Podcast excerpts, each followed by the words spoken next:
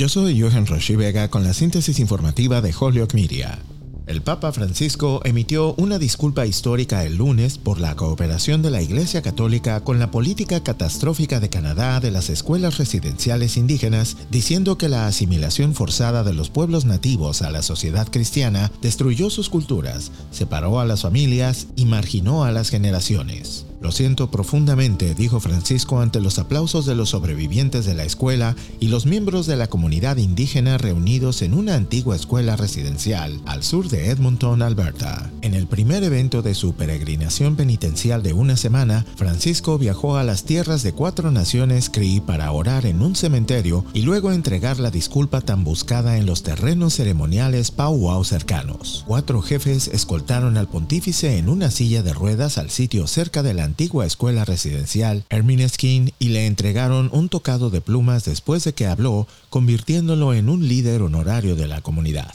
Como reflejo de las emociones conflictivas del día, algunos en la multitud lloraron y hasta clamaron mientras Francisco hablaba, mientras que otros aplaudieron o se quedaron en silencio escuchando sus palabras y otros optaron por no asistir en absoluto. En otras informaciones, el comité del 6 de enero de la Cámara de Representantes dijo el domingo que entrevistará a más exsecretarios del gabinete y está preparado para citar a la activista conservadora Virginia Thomas, quien está casada con el juez de la Corte Suprema Clarence Thomas, como parte de su investigación sobre los disturbios en el Capitolio y el papel de Donald Trump. Los miembros del comité también esperan aprender más sobre el propio esfuerzo de Ginny Thomas para mantener a Trump en el cargo y los posibles conflictos de interés para el juez Clarence Thomas como resultado de los casos del 6 de enero que se presentaron ante la Corte Suprema.